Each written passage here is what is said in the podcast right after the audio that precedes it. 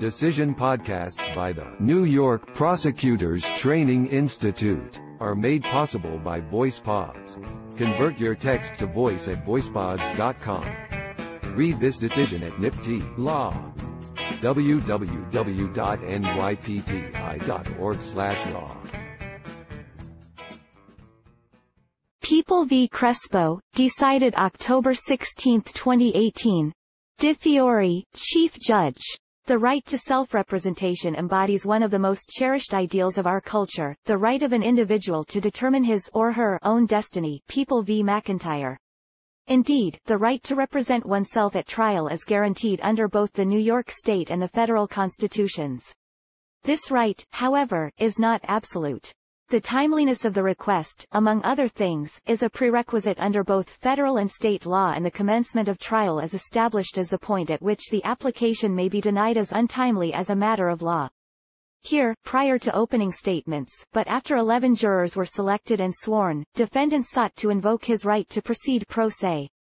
As set forth in the seminal case of People v. McIntyre, there is a three-prong analysis to determine when a defendant in a criminal case may invoke this right. 1. The request must be unequivocal and timely asserted. 2. There must have been a knowing and intelligent waiver of the right to counsel. And 3. The defendant must not engage in conduct which would prevent the fair and orderly exposition of the issues. This appeal relates to the first prong. Specifically, we must consider whether defendant's request was untimely as a matter of law because it was made after commencement of the trial. We hold that, in conformity with the statutory scheme set forth in the criminal procedure law, the jury trial has commenced when jury selection begins. Accordingly, the trial court's determination that defendant's request to proceed pro se, made near the conclusion of jury selection, was untimely was not error. 1. On January 21, 2013, defendant and the victim exchanged insults inside a restaurant, which led to a physical altercation. Defendant, who was apparently upset after losing that fight, obtained a knife from his co-defendant, initiated a second confrontation and stabbed the victim. He was arrested while attempting to flee the scene. By indictment filed February 11, 2013, defendant was charged with attempted murder in the second degree, assault in the first degree and criminal possession of a weapon in the third degree.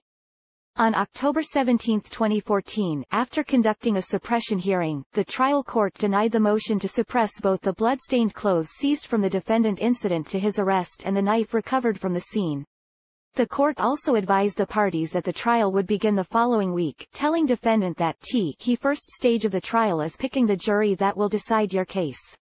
During that appearance, defendant's assigned counsel advised the court that defendant wanted a new attorney and that if new counsel was not assigned, defendant did not wish to be present at trial.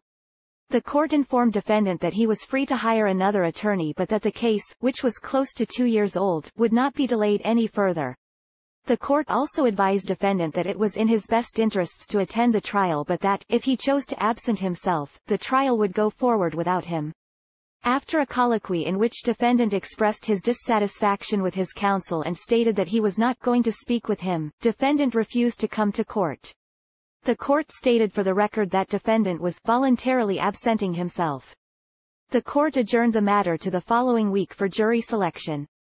At that appearance, defense counsel asked to be relieved based on defendant's continuing refusal to speak with him.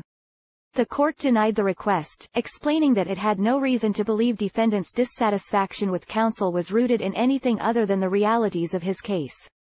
The court then had defendant produced in order to fully explain his right to be present at trial.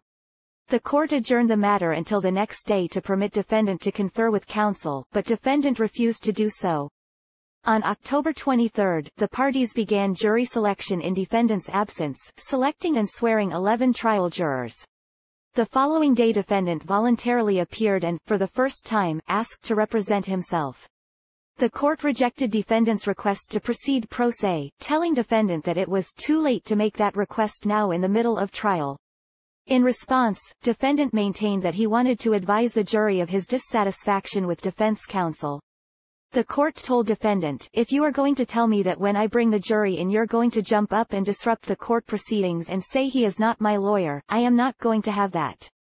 When defendant confirmed this was in fact his intention, the court excluded defendant from the courtroom and stated that it viewed defendant's conduct at this stage of the proceedings to be simple manipulation. The parties then completed jury selection and proceeded to opening statements.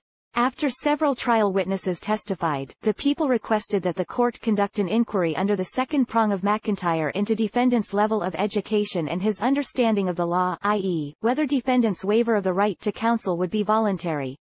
The court refused, observing that there is no point in allocuting him because I am not going to let him go pro se even if I find he is able to do that at this point. We are in the middle of a trial, the court also expressed skepticism as to whether defendant would be able to comport himself in an appropriate manner, as required under the third prong of McIntyre. Each day, defendant chose to remain in the holding cell rather than appear in court and, as a result, the trial was conducted in his absence. The jury returned a verdict convicting defendant of assault in the first degree and criminal possession of a weapon in the third degree, but acquitting him of attempted murder in the second degree. The appellate division reversed, on the law, and remanded for a new trial. Rejecting the people's argument that a timely request to proceed pro se had to be asserted prior to jury selection when the trial commenced, the court cited McIntyre for the proposition that defendant's requests to represent himself were timely as they occurred before opening statements. The court then concluded that the trial court had violated defendant's right to represent himself by summarily denying defendant's timely requests without ascertaining whether they were knowingly or intelligently made. A judge of this court granted the people leave to appeal and we now reverse. 2. As noted above, People v. McIntyre established the standard by which the right of a criminal defendant to conduct his or her own defense is considered. In McIntyre, the defendant asked to represent himself a FTER the jury had been drawn but not yet impaneled. The trial court made a brief inquiry into the defendant's background and also elicited from the defendant that he believed defense counsel was very competent. The court then denied the request based, in part, on the defendant's outburst of misbehavior, which we described as either exhibited in response to the court's ruling or provoked by the trial court's abusive manner in conducting the inquiry of the defendant. The specific issue presented in McIntyre was the sufficiency of the trial court's inquiry into whether the defendant's waiver of the right to counsel was knowing and voluntary, as well as the trial court's consideration of the appropriate factors in that regard, including the defendant's behavior in the courtroom. In the course of determining that the trial court's inquiry had been deficient, the court explained that, as a general rule, a pro se application is timely interposed when it is asserted before the trial commences a point when a thorough inquiry can be conducted without causing significant delay or confusion in the trial proceedings. We emphasized that, after the trial has commenced, the defendant's right to proceed pro se is severely constricted and will be granted in the trial court's discretion and only in compelling circumstances. Nevertheless, the motion to proceed pro se in McIntyre was not denied as untimely in the trial court and on appeal was deemed unequivocal and timely having been interposed prior to the prosecution's opening statement based upon the Code of Criminal Procedure CCP.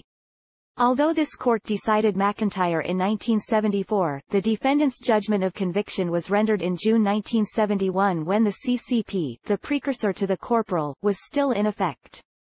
Under the CCP, the trial began with opening statements and did not include jury selection and was accordingly used by McIntyre as the basis for the demarcation of when a trial commences. By contrast, when the corporal took effect in September 1971, a different starting point was established for a jury trial. The corporal provides that a jury trial commences with the selection of the jury and includes all further proceedings through the rendition of a verdict. Likewise, Corporal 260.30, which sets forth the order of a jury trial, lists the selection and swearing of the jury as the initial stage of the trial. By contrast, a non-jury trial commences with the first opening address. Thus, under the corporal, while the commencement of a non-jury trial continues to be at the point the people begin their opening statement, the commencement of a jury trial has been advanced by the legislature to the start of jury selection. The statutory definition of when a trial commences provided in Corporal 1.20 is a modern and common-sense view of the practical realities of a jury trial and is consistent with our case law defining the parameters of the criminal trial as defined by the corporal in other contexts. In People v. Antommarchi, we recognize that a defendant's fundamental right to be present at material stages of the trial under Corporal 260.20 is violated by his or her absence during the questioning of prospective jurors during the impaneling of the jury. Clearly a material stage of the trial includes the jury selection process wherein prospective jurors' backgrounds and their ability to weigh the evidence are explored. The holding in Antommarchi that jury selection is a material stage of the trial represented a dramatic shift away from customary and established procedure. We have also held that a defendant who absents him or herself after the commencement of jury selection has absconded after the trial has begun and has therefore forfeited the fundamental right to be present at that trial. Similarly in this context, our consistent interpretation of the commencement of trial for purposes of asserting the right to proceed pro se as beginning with jury selection, is in keeping with the purpose of the corporal which, in combination with the penal law, has been carefully designed as an integrated framework for the effective administration of criminal justice. We reject defendants' argument that since there may be different interpretations of the exact point at which jury selection begins, reliance on the corporal definition that trial commences with jury selection is an unworkable gauge. Defendant maintains that, if jury selection is indeed the starting point, the entire jury must be selected and sworn before the trial is deemed to have commenced. However, courts are governed by the principle that we must interpret a statute so as to avoid an unreasonable or absurd application of the law.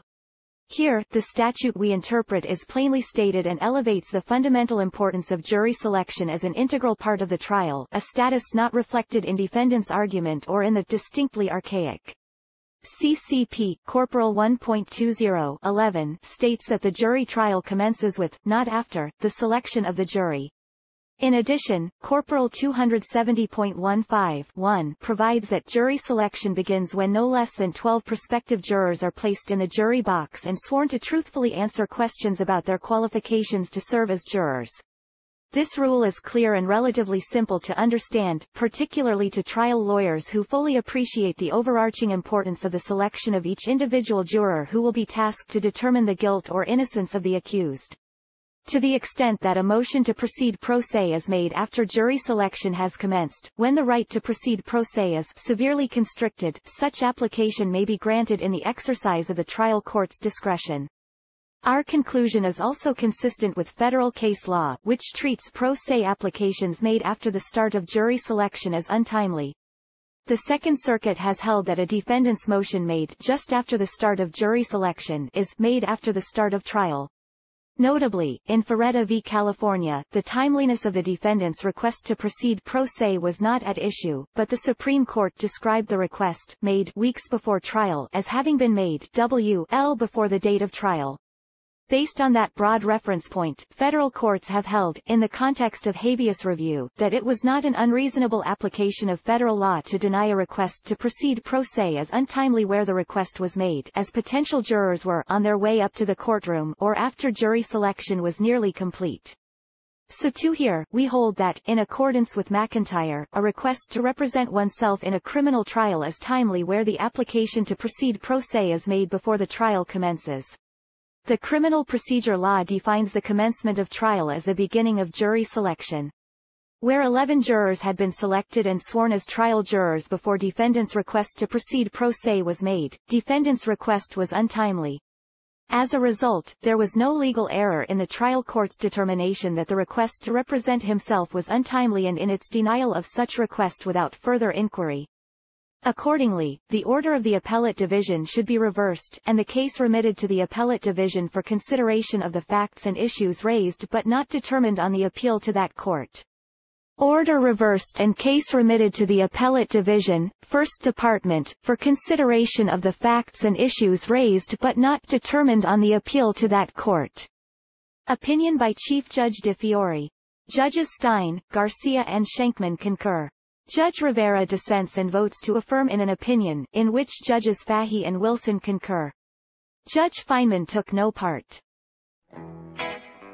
Decision podcasts by the New York Prosecutors Training Institute are made possible by VoicePods. Convert your text to voice at voicepods.com. Read this decision at NYPTI Law. www.nypti.org slash law.